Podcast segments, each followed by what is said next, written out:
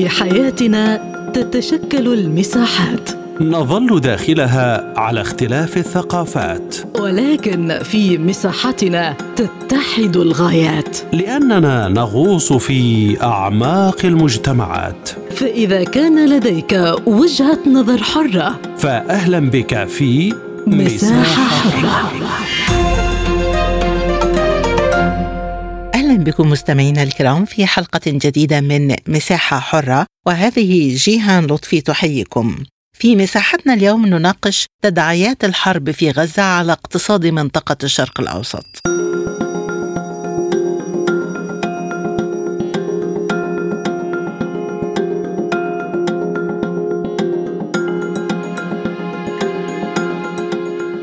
حذرت مديرة صندوق النقد الدولي كريستالينا جورجيفا من خطورة التصعيد الراهن في غزة وقالت إنه يهدد بتدمير النشاط الاقتصادي بالمنطقة.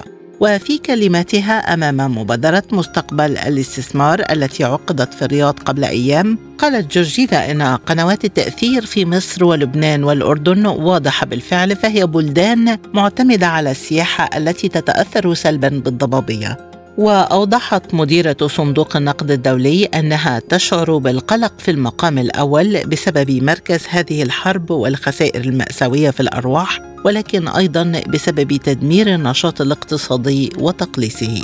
وأضافت جورجيفا أن ما يحدث في الشرق الأوسط يأتي في وقت يشهد تباطؤ للنمو وأسعار فائدة مرتفعة وتكلفة خدمة الدين التي تزيد بسبب كوفيد 19 والحرب. فما هي تداعيات الحرب في غزة على اقتصاد منطقة الشرق الأوسط؟ حول هذا الموضوع تدور نقاشاتنا في حلقة اليوم من مساحة حرة.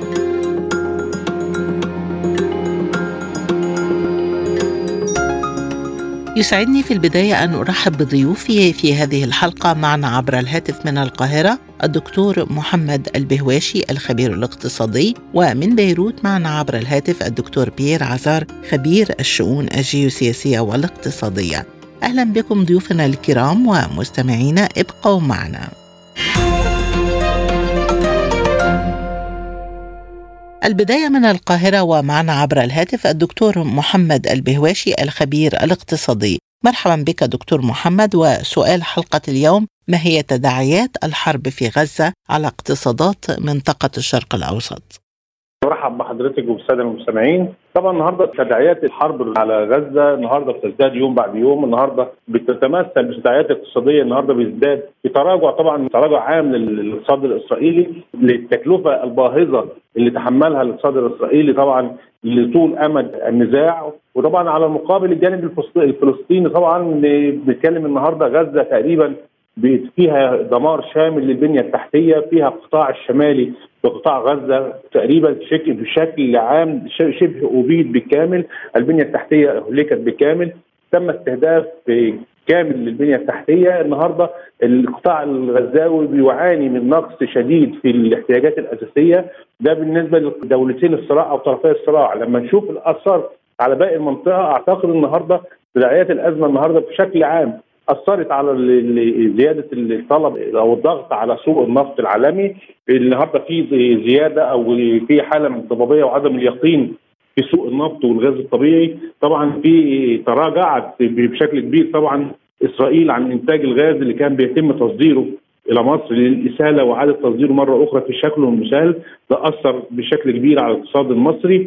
اللي طبعا معدل التضخم اللي بيرتفع يوم بعد يوم نتيجة الأزمة اللي طبعا بقت في مشكلة في سلاسل الامداد والتوريد اللي هي كانت بطبيعة الحال نتيجة عن الأزمات المتتالية سواء أزمة جائحة كورونا أو النزاع الروسي الأوكراني. النهارده الأزمة الأزمة الجديدة صراع ما بين فلسطين وإسرائيل. أعتقد إن هو أجج الصراع من جديد وخلى في ضغط على سلاسل الامداد والتوريد. وده كله بيساهم في رفع معدل التضخم العالمي من جديد. ولكن دكتور لماذا تحدثت مديرة صندوق النقد عن مصر والأردن ولبنان بالتحديد ولم تذكر الدول التي تتأثر بقطاع الطاقة كما تفضلت حضرتك؟ بالفعل طبعا إحنا بنتكلم على الثلاث دول اللي هي متجاورة أو متماسة مع دولتي النزاع أنا بتكلم الأردن متماسة مع إسرائيل وفلسطين. بتكلم على لبنان اللي هي حدود مع إسرائيل ودخلت في النزاع العسكري مع الجانب الإسرائيلي. مصر يمكن تاثرت بشكل كبير طبعا باعتبار أن مصر هي الدولة الوحيدة اللي لها معبر إيه، حدودي مع قطاع غزة. فالنهارده مصر بتتحمل عبء توفير سلاسل الإمدادات الإغاثية اللي ممكن يحتاجها القطاع الغزاوي نتيجة القصف المستمر والإبادة المستمرة من القطاع الصهيوني على الجانب الغزاوي فمصر تضررت من جهة أخرى زي ما قلنا في قطاع النفط كان الغاز اللي بيتم تصديره من إسرائيل عن طريق الخط أنابيب الشرق المتوسط اللي كان بيتم تصديره إلى مصر إلى محطة إيدكو لإعادة الإسالة اللي كان بيتم إسالته بيتم ضخ جزء منه أو الاعتماد على الغاز المصري للنار في الداخل المصري ويتم تصدير الغاز الإسرائيلي بعد ما إسالته للجانب الأوروبي. أعتقد دي كل هذه الأمور مترابطة ببعضها وبتؤثر على بعضها الآخر. أعتقد النهارده دولة مصر اللي هيبقى ليها تأثير على إمدادات الغاز للجانب الأوروبي فإن كانت الدول الثلاث هي هي المتلازمة أو هي المتشاطئه مع دولتين النزاع فأعتقد إن هيكون بطريقة الدومينو هيكون لها تأثير على باقي الدول وهيكون هتزيد أكثر لها تأثير على باقي دول العالم. مسؤول إسرائيلي قدر تكلفة الحرب بالنسبة لإسرائيل بنحو ربع مليار دولار يوميا بحسابات رقمية هل هذه الحرب مجدية إذا حققت إسرائيل أهدافها المعلنة؟ طبعا هي التكلفة طبعا اللي بتتحملها إسرائيل تكلفة باهظة وهي في غنى عنها. يعني هو النزاع دوت طول طالما هي الأمور الاقتصادية اللي تراجع تراجع طبعا لما نشوف مؤشرات الاقتصاد الكلي في الجانب الإسرائيلي زيادة في معدل البطالة نتيجة الاستدعاء العام أغلب الجيش الإسرائيلي احتياط. فبيتم استدعائهم من وظائفهم الحالية لضمهم إلى القوات المسلحة الإسرائيلية. فدوت سبب بطاله تقريبا بنسبة أو الوظائف تقريبا 30% إيه، بقت فيها فيها مشاكل تم استدعاء الجنود الجنود اللي هم المدنيين للعمليات العسكرية. فده زود معدل البطاله النهارده بتكلم على طبعا السياحة اللي بتقوم عليها إسرائيل تقريبا اتدمرت بالكامل. طبعا فكرة الاستثمارات في الجانب الإسرائيلي بقت النهارده فكرة غير واردة بالمرة النهارده. لا استثمار في في وجود صراع أو نزاع مستمر وغير واضح المعالم. فكل هذه الأمور طبعا أثرت على الجانب الإسرائيلي. فالتكلفة ده كله بخلاف التكلفة العسكرية الباهظة اللي بتتحملها الجانب الإسرائيلي. خلينا نقول برضو أن القبة القبة الحديدية اللي بتتباهى بها إسرائيل أعتقد إن هي سبب فشلها وتكلفتها العالية جدا مقابل الصواريخ اللي بتطلقها حماس على الجانب الإسرائيلي صواريخ حماس قليلة التكلفة لا لا تتعدى ال 500 دولار في حين إن القبة الحديدية اللي بيتم إطلاقها بشكل واهز مقابل الصواريخ ضعيفة من حماس تتحمل طبعا يعني أثبتت عدم جدواها لا اقتصاديا ولا امنيا. شفنا الصواريخ نفسها بتطال الجانب الإسرائيلي ووصلت إلى تل أبيب وأبعد من ذلك. فكل هذه الأمور طبعا مؤشرات اقتصادية بتبني على بعضها الآخر. وبتزيد من تفاقم الأزمة. فأعتقد إن التكلفة باهظة والجانب الإسرائيلي طالما إيه، خاض هذه التجربة اللي أعتقد إن هي كلها خسائر بالنسبة ليه والمخطط غير واضح. إن هو بيتكلم على مخطط إن هو فكرة تهجير الاهالي غزة من من اماكنهم تفريغ غزة بالكامل.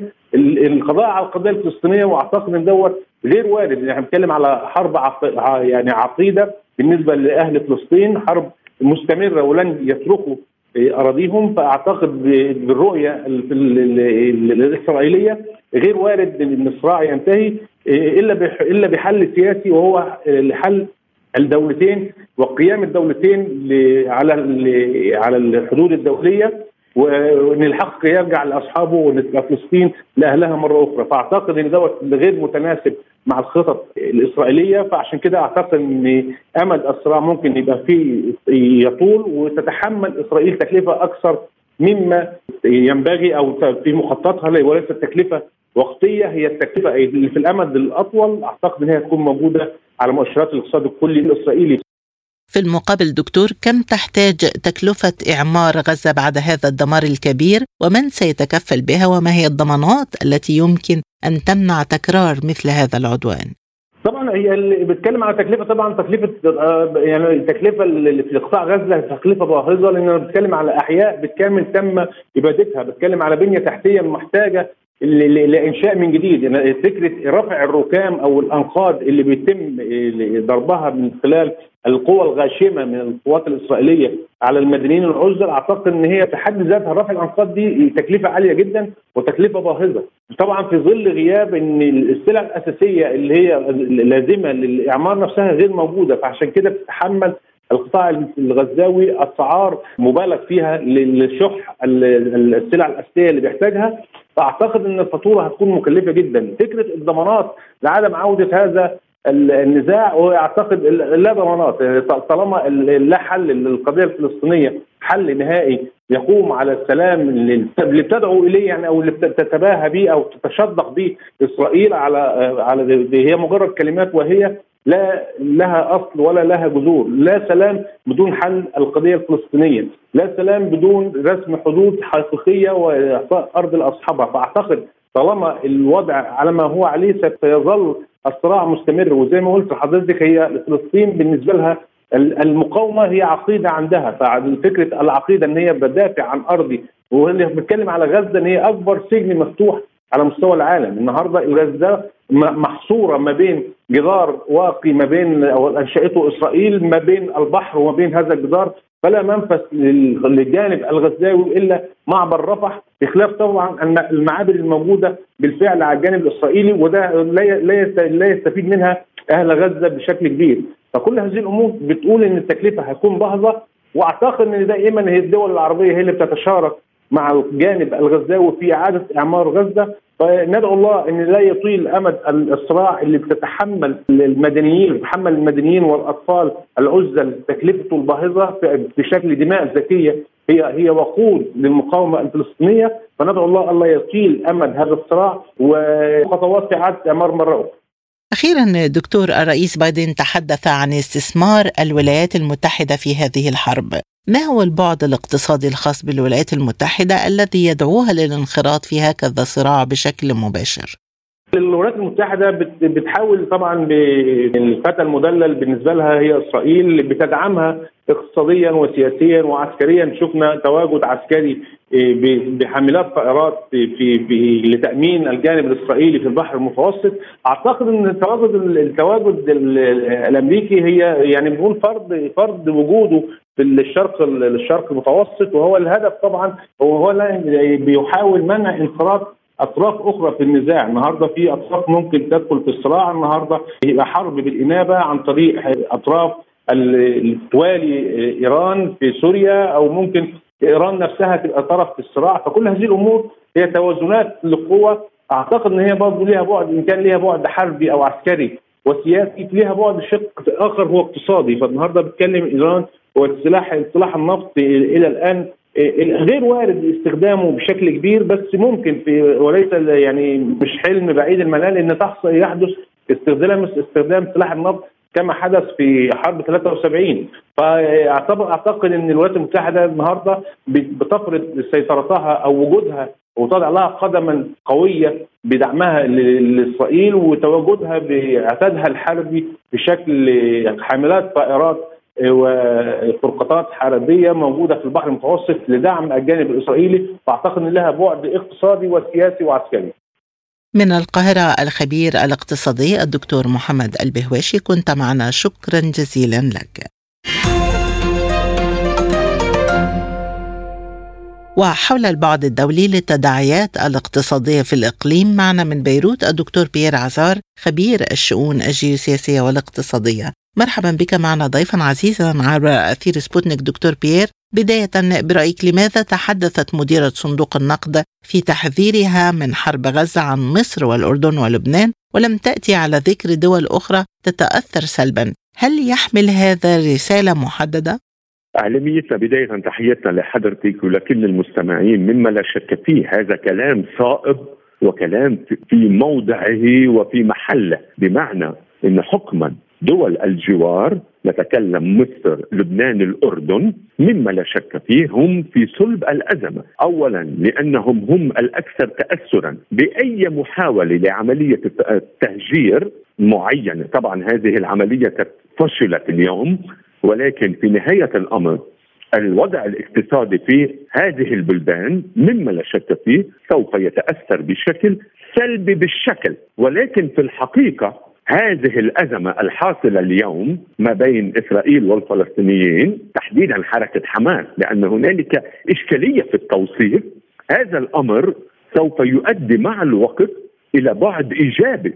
يعني هذه الأحداث سوف تؤدي حكما إلى قرار اسرائيلي من تحت الطاولة من أجل إيقاف مفاعيل قانون قيصر. وهذا الأمر وعندما سألت سؤالك مهم جدا إعلامية لماذا لم تذكر مديرة الصندوق النقد الدولي؟ الموضوع الأساسي عندما قلت بالسؤال لماذا لم تذكر بلدان أخرى؟ لأنها في واقع الأمر. حتى هذا الأمر هي في نهاية الأمر من بعد دول الجوار حكما إن تداعيات هذه الأزمة سوف تنعكس مباشرة عما يحصل في أوكرانيا وروسيا.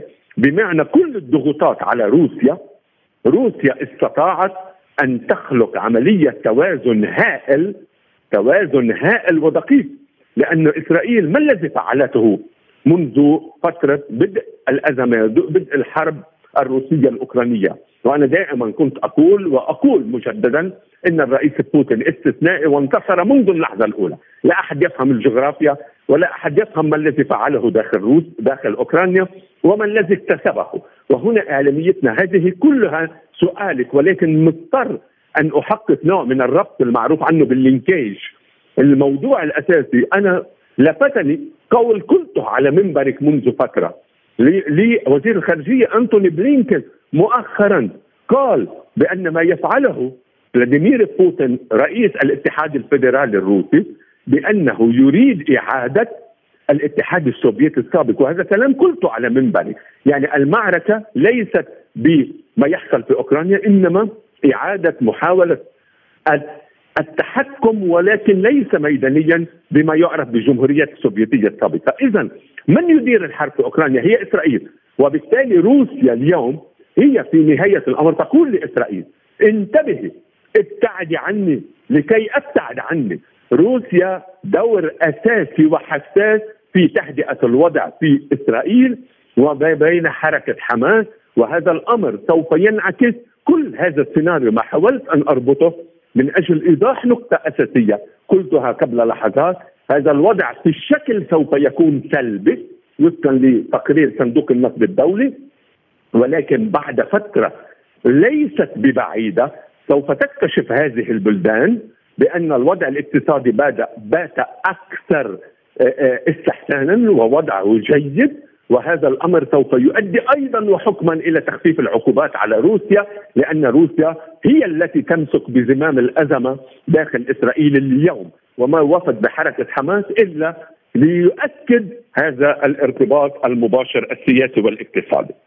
إذا دكتور تأثر إنتاج حقل الغاز في إسرائيل وبالتالي تأثر صادرات محطة الإسالة في مصر وأيضا إلغاء مشروع الطاقة بين تركيا وإسرائيل ووجود قوات أجنبية في شرق المتوسط حيث مشروعات الغاز كيف يؤثر كل هذا على مستقبل قطاع الطاقة في المدى القريب وهل سيكون تأثير طويل المدى؟ مهم جدا هذا السؤال. إعلاميتنا آه، في نهاية الأمر إسرائيل وهذا ما ذكرته قبل لحظات ما الذي حاولت أن تفعله من حق الكرير أن تحاول أن تعوض عن إيقاف عملية التوريد الغاز عبر الأنابيب من روسيا إلى أوكرانيا ولكن تركيا لعبت دور ذكي جدا في الحرب بين أوكرانيا وروسيا وتحولت إلى مصدر أو أو نقطة انطلاق لتصدير الغاز الروسي. وأنا قلت لك منذ فترة هنالك حلفين للغاز غير مكتوبين. بمعنى قلت أنا روسيا سوريا تركيا المملكة العربية السعودية. مقابل كريش حزب الله إيران قطر فرنسا.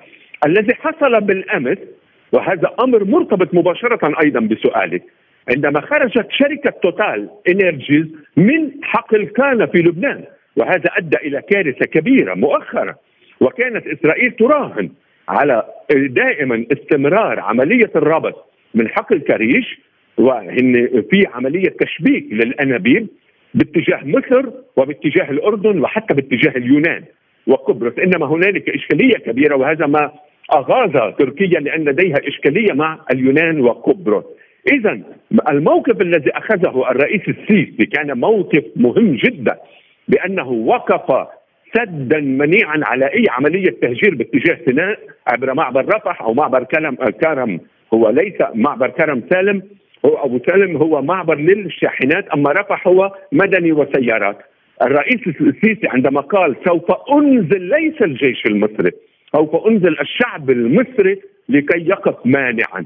هذا أمر ما الذي يحصل؟ سوف يؤدي إنه حركة حماس إذا استشعرت بأن لديها خطر بأنها أي عملية تهجير سوف تفجر كل الأنابيب وسوف حتى تفجر منصة حقل كريش بغض النظر عن حزب الله لأنها تمتلك ضفادع بحرية كميكازية وهذا أمر حكما. إسرائيل تعرضت لانتكاسة كبيرة اليوم لم تعد تستطيع أن تصدر الغاز مطلقا لأن مصر تقول لها وحتى الأردن تقول لها انتبهي لا تحاولي أن تمسي بالأمن القومي المصري أو الأردني وسوف نقطع عليك الشريان ولو نحن سوف نتضرر. في الشكل اعلاميتنا الكل سوف يتضرر هذا ما قلته قبل لحظات ولكن بعد مدى ليس ببعيد الكل سوف يستفيد. نتيجة هذه الأزمة التي سوف تؤدي إلى تخفيف قيود قانون قيصر وما الوجود الأمريكي المباشر؟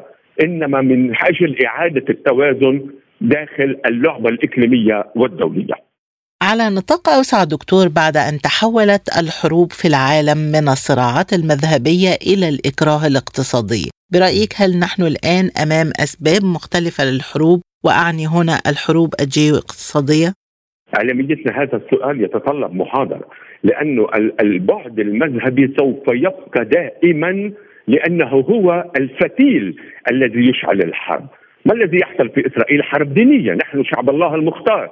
وإذا لم يكن يهود هنالك يهود لا يوجد مسيحية ولا يوجد إسلام. عندما نقول المسيح هو ابن أورشليم وعندما ابن اليهودية هنالك إشكالية بين أن يكون جليلي أو يهودي هذا إشكال كبير.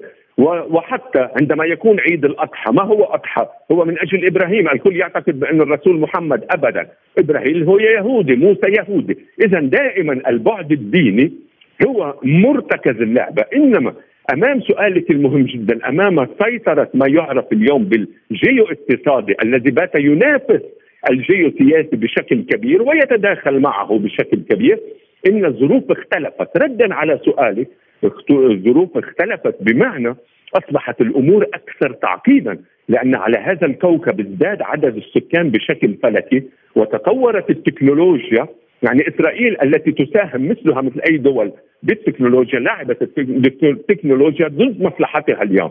ولكن بالعودة إلى سؤالك بشكل مباشر إن الوجود الأمريكي اليوم على شط غزة على الشواطئ الإسرائيلية هي من أجل منع الصين منع طريق الحرير بمعزل عن قول لإسرائيل أمنك لا يمكن أن يكون لوحدك لأن إسرائيل اعتقدت بلحظة أنها تستطيع أن تضبط الأمن لوحدها. قالت لها روسيا والولايات المتحدة نحن نحن من نتحكم في الأمن في منطقة الشرق الأوسط، أنا كروسيا وأنا كالولايات المتحدة. الموضوع الأساسي علينا أن لا ننسى إعلاميتنا ما حصل في قمة الجي 20 منذ فترة عندما تم الربط بين الهند وحيفا. وهذه نقطة حساسة. الوجود الأمريكي في إسرائيل هو من أجل حماية هذه النقطة ولمنع الصين. والوجود الروسي هو من أجل ضبط إيقاع طريق الحرير بمعنى لمصلحة طريق الحرير ولكن ضمن مصالح روسيا. هذه الحرب فاذا آه، لها أبعاد كثيرة والحروب آه هذه الحرب لأنك ذكرت عبر الكوكب لم تذكري فقط الحرب الحالية. صحيح إن الحرب آه، في كل الأماكن. ما الذي يحصل اليوم في بحر الصين الجنوبي؟ ما الذي يحصل اليوم في أوروبا؟ روسيا من عظمة ما تفعله إنها تدير حرب داخل القارة الأوروبية. اذا كل المنطقة ما الذي يحصل في أفريقيا وخروج النفوذ الفرنسي؟ حكما الجيو اقتصادي هو الذي يسيطر ولكن الجيو اقتصادي له مرتكزات له مرتكزات الموارد الطبيعية وهنالك أيضا إعلامية ما يعرف لأنك ذكرت بعملية البعد الاقتصادي كعامل متفجر واستعملت تعبير آه، ممتاز جدا. ما يستعملونه الإسرائيليون منذ فترة حول العملات الرقمية التي يعتبرون بأنه وهم من ساهموا بصناعتها ولكن هي تغذي آه، آه، حماس. ما الذي استعمله اليهودي في هذا التعبير؟ استعملوا الإرهاب الاقتصادي وهذا آه، شبيه بالمصطلح اللي حضرتك استعملتيه قبل شوي. الموضوع يستعملون دائما أنابيب المال يقولون مثل أنابيب النفط يقولون أنابيب المال. هذه النقطة الحساسة هي عملية متداخلة على مجمل هذا الكوكب ولكن في نهاية الأمر لقد ثبتت الوقائع بأننا نعيش اليوم صراع حقيقي ما بين قمة البريكس وقمة الجي 20 علما بأن هنالك نفس الأعضاء داخل البريكس وداخل الجي 20 وهذا شكل احراج لكثير من الدول، المملكة العربية السعودية موجودة بالبريكس وموجودة بالجي 20 وكذلك الأمر أمريكا الجنوبية. عندما نقول الأرجنتين والبرازيل، البرازيل بأساس التي أسست البريكس إلى جانب روسيا والصين والهند، الموضوع الأساسي وجنوب أفريقيا. اليوم دخلت الأرجنتين نتيجه مؤخرا الأعضاء الستة الذين انضموا انضموا ومن ضمنهم مصر. اليوم الإشكالية الرئيس السيسي ما الذي ساعده في هذا الموقف؟ بأنه يقول بت آه، بت عنصرا اساسيا من هذه المنظمات الدولية الاقتصادية التي تتحرك في بعد جيو اقتصادي ترتكز على الموارد الطبيعية من أجل تحقيق أهداف جيوسياسية. ولكن في نهاية الأمر إنه هو الرئيس السيسي يعلم بأنه بغض النظر لأنك ذكرت المذهب اعلاميتنا ابدا حركة حماس مثلا لديها إشكالية. بانها تنتمي للاخوان المسلمين، لن يسمح الرئيس عبد الفتاح السيسي بإدخال هذا العدد الهائل لو كان. بغض النظر إذا حصل تهجير أم لا وطبعا لن يحصل. لذلك الأمر اذا العملية المذهبية دقيقة جدا إنما يتم تمظهر هذه الواقع هذا الواقع الديني المذهبي ببعد اقتصادي جيو اقتصادي. هذا السؤال من أروع الأسئلة يتطلب وقت طويل لتفصيل كل نقطة أخيرا دكتور وشكرا لوقت حضرتك وزراء مجموعة السبع يبذلون الآن جهودا لمواجهة ما يسمى بالإكراه الاقتصادي برأيك هل تنجح هذه الجهود وما تأثيرها على الاقتصاد العالمي؟ هل يمثل هذا نقطة البداية العملية لتغيير شكل النظام العالمي؟ اعلاميتنا موضوع الإكراه الاقتصادي الدول مجموعه السبع هي باتت تشعر بأن العقوبات لم تعد تفيدها لأن العقوبات تعرقل بالنهاية مسار اقتصاداتها، يعني إذا فرضت عقوبات على روسيا والصين و و والأسواق الناشئة بالنهاية كيف يتفاعل الاقتصاد للدول الأوروبية واليابان إلى ما هنالك؟ لأنه هي في الأساس جي 8 علينا أن نتذكر دائما أن روسيا كانت عضو وتم آه، آه، انسحاب روسيا نتيجة أزمة معينة. وبالتالي الموضوع الأساسي هذا الإكراه الاقتصادي هم يعلمون بأن الرأسمالية تؤثر على قرارات الدول وتطلب من المشرعين أن يضعوا تشريعات لمصلحة الرأسمالية، فالدول تقول إنه على الرأسمالية أن تخفف ضغوطاتها وإسرائيل لها تأثير كبير على الرأسمالية ويريدون التخفيف من موضوع العقوبات على الدول. المعينة روسيا والصين وغيرها وغيرها والأسواق الناشئة من أجل إعادة النمو لأنهم يتخوفون. مثلا إذا أخذنا أوروبا تخيلي أن أن تفقد أوروبا مثلا عملة اليورو. تنهار تنهار أوروبا لأنه لا يوجد عامل ربط إلا العملة النقدية. وهكذا دوليك هذا أمر صعود وهبوط العملات. يتطلب لعبة الإنتاج التصدير والإستيراد نتيجة عملية ميزان المدفوعات هذا أمر يتطلب وقت طويل. بحديثي إلى الدكتور بيير عزار خبير الشؤون الجيوسياسية والاقتصادية من بيروت نكون قد وصلنا لختام حلقة اليوم من مساحة حرة. قدمته لكم جيهان لطفي وللمزيد. زوروا موقعنا على الإنترنت سبوتنيك dot ae شكرا لطيب المتابعة وإلى اللقاء.